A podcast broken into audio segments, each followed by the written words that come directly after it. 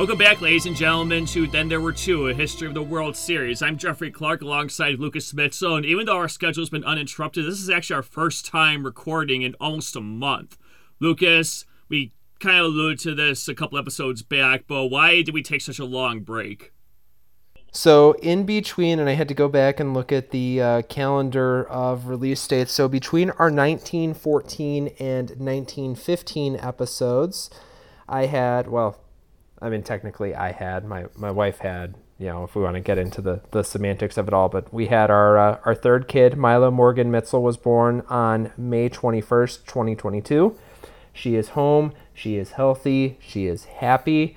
We are recording this the evening of Wednesday, June 15th. She is currently sleeping. Fingers crossed that it stays that way as we record this episode and we don't have to have a weird, unnatural pause in the middle where I go to grab her and half this podcast gets recorded with uh, me holding her in my lap. It'll be a very interesting episode to say the least if it comes to that. And, well, I guess we'll see. So we might be a little rusty, not having recorded in almost a month, but we'll do our best considering the content of our 1918 episodes. Now I know we said our last episode the 1919 would be the most anticipated episode, but 1918 is very interesting in its own right. You see, it was about a year into World War One, and 1917, baseball was not really affected by the war, but that all changed in 1918 because that's when America was actively involved.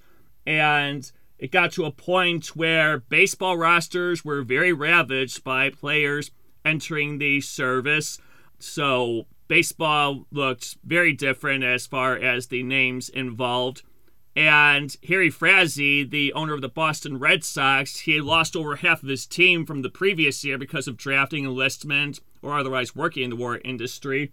So he decided to round out his roster by buying players from the last place Philadelphia Athletics for about $60,000. Among the players who were new to the Red Sox were Wally Schang, Bullets Joe Bush, and Gloucester, Massachusetts native Stuffy McInnis, and he predicted publicly six to one odds that the war would be over by opening day. Didn't happen. In fact, the war was in such full force that conditions were constantly changing. Uh, Amos Strunk was another player, by the way, who was bought for sixty thousand dollars, and the Red Sox were in the middle of a wire to wire season when Provost Marshal General Crowder issued a work or fight order in June of that year, and baseball did not attempt to claim essential employment status on the grounds of aiding public morale, and the season was ordered to be over by Labor Day.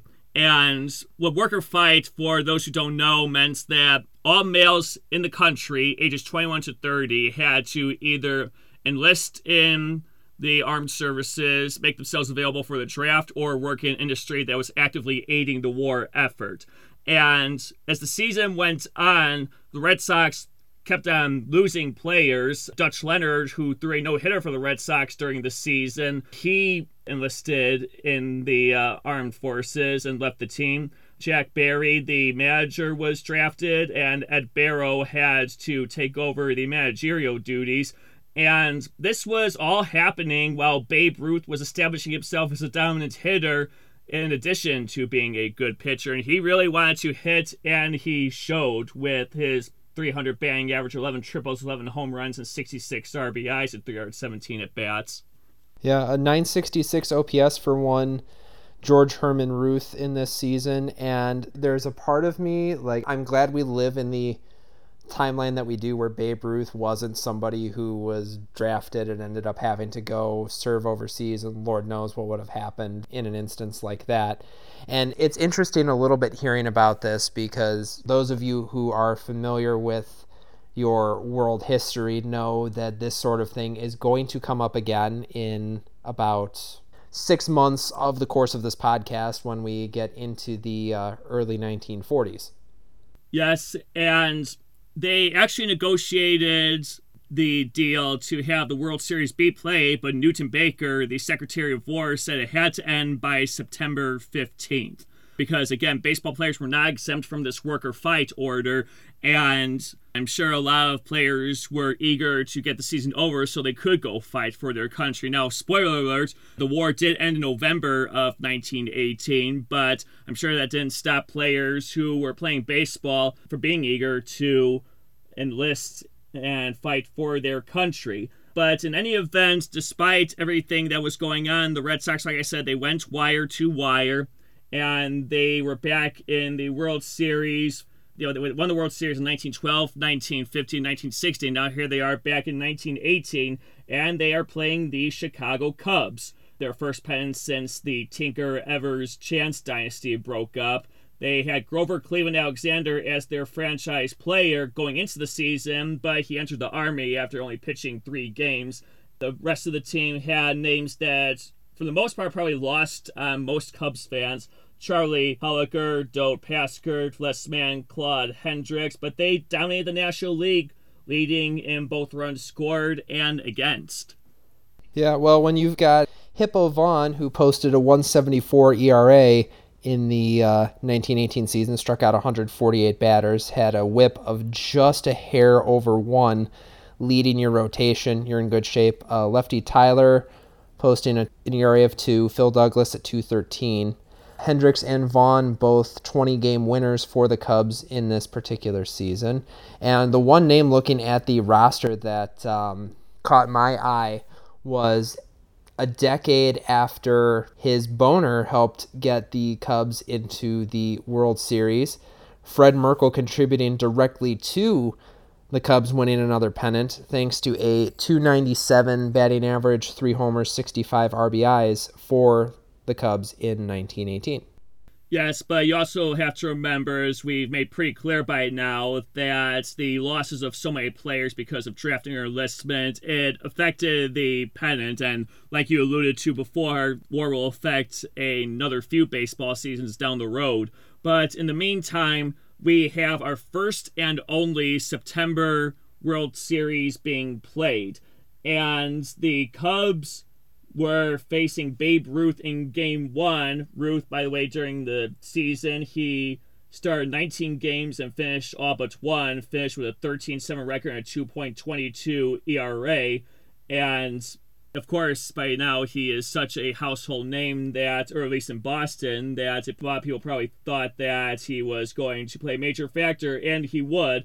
But the Cubs would play their World Series games at home at Comiskey Park, because following the lead of teams like these very same Boston Red Sox and so forth during the decade, they thought that a bigger crowd would want to show up. So they played in a ballpark that was bigger than Weeghman Park, which is now Wrigley Field. And as we'll find out in this episode, that was not even needed because none of these games in Chicago sold out. Yeah, no, there was a lot of issue about everything with this, you know, low gate receipts, and players were threatening to strike because of that being a factor.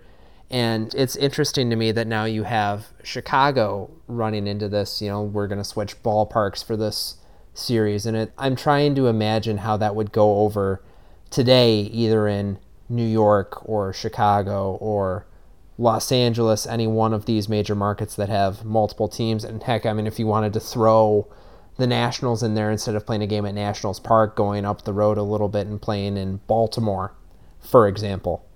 Well, it's something that I don't think anyone would consider because of all the money that's at stake now. But and we'll get into all the player strike stuff in a little bit. But first of all, an interesting fact about game one, as long as we're sticking with the whole war patriotism thing, this was actually the first time that the Star Spangled Banner was played at a baseball game because during what we now know as the seventh inning stretch, the band that was on hand at Comiskey Park played the Star Spangled Banner. And the Red Sox had third baseman Fred Thomas, who had been in the Navy for most of the season, but he was permitted to join the team for the series. He stood attention and saluted the flag. The rest of the players followed, and the crowd loved it. So that happened the same thing stretch for the rest of the series. And ever since then, the Star Spangled Banner has been played at every World Series game. And the tradition of it happening before the game would not come about until the start of World War II. And by then, PA systems were a thing. So it's very interesting to know. I mean, I did not know this before I did my research on this that the whole tradition of the Star Spangled Banner being played at baseball games started in Chicago. Yeah, I mean, you think about anthems in sports, and the two of us being from Chicago, obviously we are well aware of the history of the national anthem at Chicago Blackhawks games that have been going on for you know 30 years at this point. And you look back at the 1991 NHL All Star game is the prime example of that, and it's one of those you really have to be at the Madhouse to truly experience the anthem because you know it's one thing to see it on TV, but it's something totally different to actually be there in person.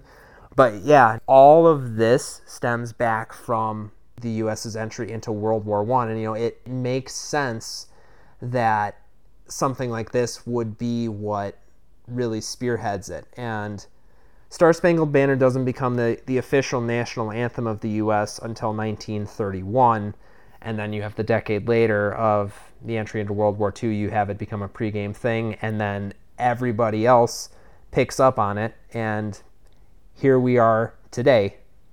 And of course, uh, more recent years, the national anthem being played at sporting events has become a more political issue that I think any of us ever anticipated, but we're not here to talk about that. We don't want to piss anybody off here. That was my thought when I was reading the story, too, was knowing that you have this whole subtext, and I don't want to say you can blame it all on the Cubs and the Red Sox, but to some degree you can blame it all on the Cubs and the Red Sox. But yeah, no, we're not touching this issue any further than just noting, oh, hey, this is where it started. So, game one, Babe Ruth was the pitcher that people were familiar with. He pitched a six hit shutout. One to nothing was the final score. Beat Hippo Vaughn. And really not much to say here. The Red Sox got their only run in the fourth inning, 19,274, which is a low attendance for Comiskey Park and really any baseball game. That's going to set a trend for uh, the rest of the series. But so far, so good for the Babe. He ran into a little bit of trouble in the bottom of the first, got the first two guys out, gave up back to back singles and then a walk to load the bases, but Charlie Pick flew out to left to end the threat. And really, other than that, the Cubs got a leadoff man on in the third, hit by pitch in the bottom of the fifth, and just really looking through this, the bottom of the sixth, they got uh, a couple men on with only one out, but they couldn't get through. Babe Ruth was able to work himself out of the jams that he faced, and it was a nice, good old fashioned pitcher's duel, one nothing win.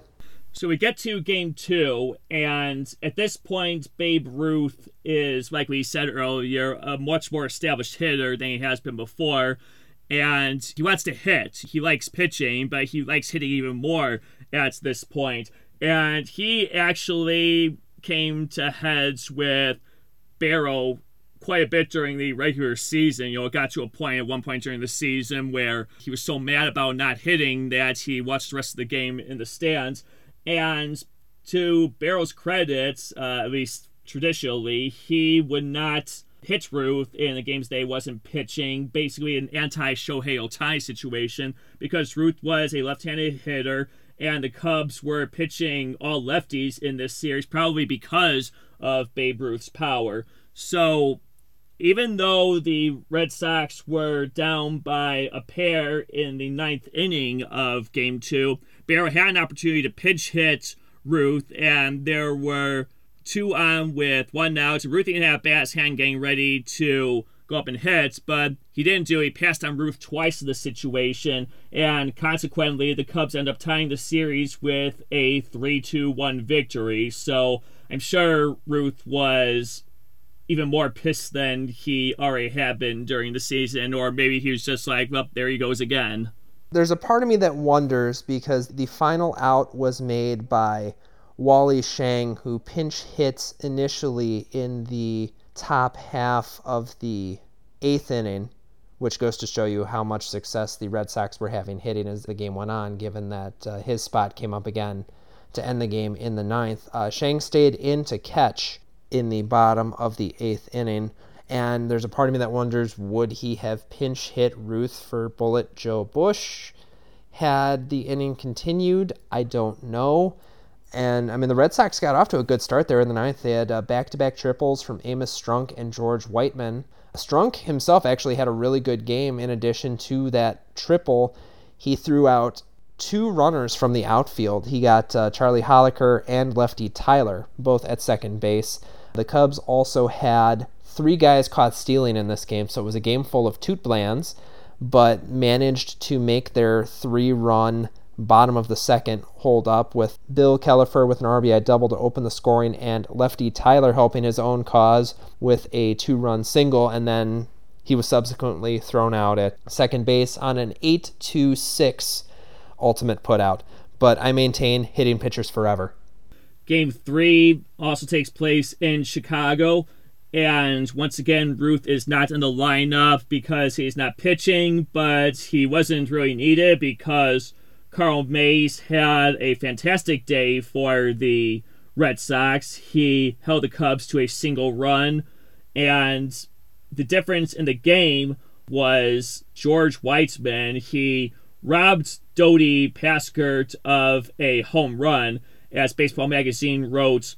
Whiteman ran and galloped and when tired of galloping, ran some more. He had no more license to catch that ball than the Kaiser has to call himself a gentleman.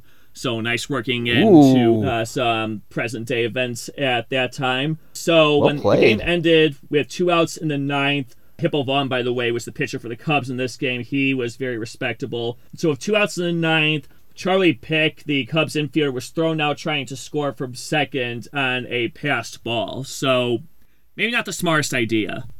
Yeah, that one definitely puts the uh, like a nincompoop LAN part of the TOOTBLAN there, which, I mean, to his credit, he had singled with two outs in the bottom of the ninth and then was able to steal second base. But yeah, I don't know what you're thinking trying to score from second on a pass ball, and unless you have to go in a little more modern sense, some Javi Baez magic, or you have the wheels of, say, Billy Hamilton, uh, you're going to have a bad time. Yeah, I probably would not even think about that. And I get it, you know, you represent the tying run of the game, but yeah, you gotta be a little bit smarter than that. So the rest of the series shifted to Boston. It was arranged that games four through seven would be played in Boston. And the teams actually took a single train to Boston to save on money and fuel. And at this point, it's becoming obvious that gate revenue is not going to be very high. The revenue, by the way, was arranged to be split 55 to 45. The winners were expecting to get at least $2,000 out of it, but at this point, it looked like it was going to be less than a thousand. So the players on both teams started talking about this, and they were none too pleased with it. So Harry Hooper of the Red Sox, we've talked about him before, and Les Mann of the Cubs, they got together and they said that we need to talk to the National Commission and Ban Johnson, the American League president, about rearranging this revenue deal. And they were not able to make it happen. You know, they arranged for it, but they didn't show up at the hotel where they were staying at. So the players, they discussed holding out of game four, but it went on. And to make matters worse for the players, demand was so low that the ticket prices at Fenway Park were dropped to regular season prices. And if that wasn't insulting enough, because of the crazy situation that was going on in the world, the revenue was going to be split not just amongst the teams, but the top four finishers in each league. So the American League teams that would benefit, in addition to the Red Sox, would be Cleveland, Washington, and New York. In addition to the Cubs in the National League, it would be New York, Cincinnati, and Pittsburgh. So, uh, you know, we keep going to this foreshadowing thing, Lucas, about some shady activity that's going to come later on. But even though it's wartime, the players, they still feel like they deserve some fair payment for playing these extra games, and they're not getting it. So I can't really blame them for being upset here. I can't blame them either. You know, you want to get paid for your work. And I mean, technically, this is work and you know the money that they're receiving is obviously nowhere near what players are getting paid now and you know we've broken out the inflation calculator but you know by and large we're not really looking at uh, superstar money for most of these guys Absolutely not. So Babe Ruth starts game four, but he was forced to pitch with an injured middle finger on his pitching hand. That happened when he got into a scuffle with Walt Kinney on the team train to Boston. him at the play. He used his black bat, which was a novelty that a lot of people counted on, to hit a two run triple. And he held the Cubs scoreless until the eighth inning when the Cubs tied with a couple of runs. And that ended Babe Ruth's World Series scoreless streak at 29 and two thirds innings. So a very nice run for the Babe on the mound, but that had to end at some point, and that record would stand until Whitey Ford would break it in 1961. Anyway, the Red Sox took the lead back in the bottom of the eighth when Phil Douglas, the Cubs pitcher, committed a throwing error, and the Red Sox won it by a score of three to two. So the Red Sox are up three games to one in what's been a tumultuous series, especially off the field. First of all, you mentioned defensive miscue, drink. Uh, the fun thing with this one, as you look at the lineup, so Babe Ruth, obviously, as the starting pitcher, got to hit in this game. He was listed sixth in the lineup. He is the last starting pitcher in World Series history to bat in a spot other than ninth in the order for almost a century. The next person to do it was Zach Greinke when he batted eighth for the Astros in Game 4 of the 2021 World Series. Well, I didn't think that such a recent World Series would be connected to this. By the way, the attendance for Game 4 was 22,183, and Boston's Mayor Fitzgerald, he made a public appeal to the players on account of patriotism to take the field for that game. They ultimately gave into that. But Game 5 before the game took place, there was even more drama on this issue. Uh, the players on both teams decided that they were not going to play Game 5 unless the revenue deal changed. The National Commission finally met with them underneath the stands, but two of the three members were incoherently intoxicated. So there was no way that they could negotiate in good faith with them. So Hooper said to the teams in one of the locker rooms that there would be no further opportunity to argue the case if the Red Sox won Game 5. So, really makes you think about how much integrity was going on in Game 5. Vaughn finally got a win in Game 5. It was 3 to nothing, but both teams were really going through the motions at that point. 24,694 was the attendance here. So, I mean, it takes a lot to have both teams playing half-heartedly in a World Series game. And granted, we're talking about a different time before the World Series had the prestige, and you know we'll talk more about that in our next episode. But can you imagine that you know you're going to a World Series game, and granted, you know your target audience, males ages 21 to 30, are off fighting the war. But can you imagine going to a baseball game and asking yourself, "Look, I know I'm paying regular season prices here at Fenway Park, but what am I paying to see here, really?"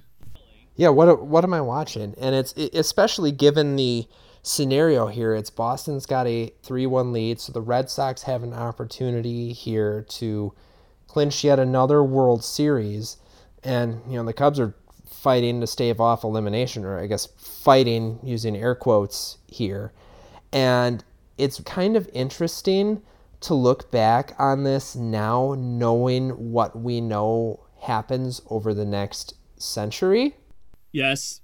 And I think that we will see more of this in our next episode, and hopefully that will be after that. But just keep in mind, the arrangement was, and I think always has been, that the gate revenue from the first four games would count into the winner and loser share. So these teams were not paying to make more money because I'm pretty sure that arrangement was put in place to keep things like this from happening. But they did maybe because they have another chance to negotiate it. You know, we don't really know. But in any event, the series was extended. And by the way, we should go back to game four real quickly. I want to talk about a player on the Cubs. His name was Max Flack. And he had a very bad game for. He got picked off twice, and then he ignored a signal to back up in right field from his pitcher before Ruth tripled over his head. And remember, this is around the first time that the players were trying and failing to meet with the National Commission. So maybe he was throwing a game on purpose. There were theories that the Cubs were throwing this series. It's never been proven, obviously, but it really makes you think about how much heart was being put into the players by this. And at this point, it's pretty obvious there's like no heart involved with anybody.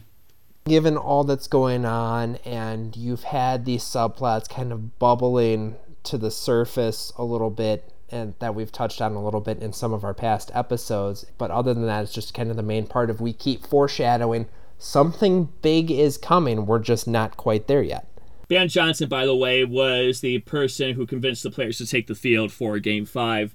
So we move on to Game 6, and we have a horrible attendance number 15,238.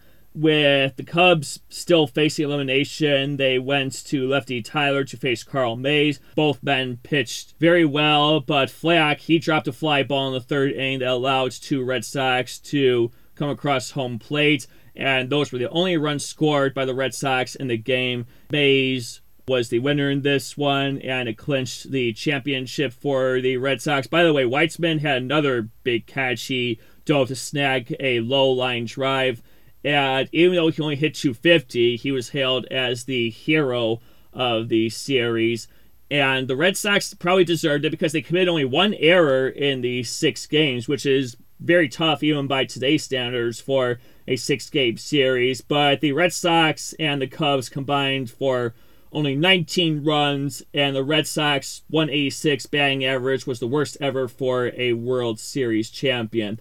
Would it have mattered more if uh, Ruth had been used as a hitter more? We don't know, but it didn't matter because the Red Sox now have five World Championships. But even with all that considered, both the good things and the bad, this was, by all accounts, even by today's scribes, the most joyless World Series ever played. There was no celebrating. People were just waiting for it to be over. There was no celebration in the stands, no celebration on the field. I think people were just done with baseball for a while. And if the war had not ended a couple of months later, I'd say there's a pretty good chance that there would not have been a 1919 season.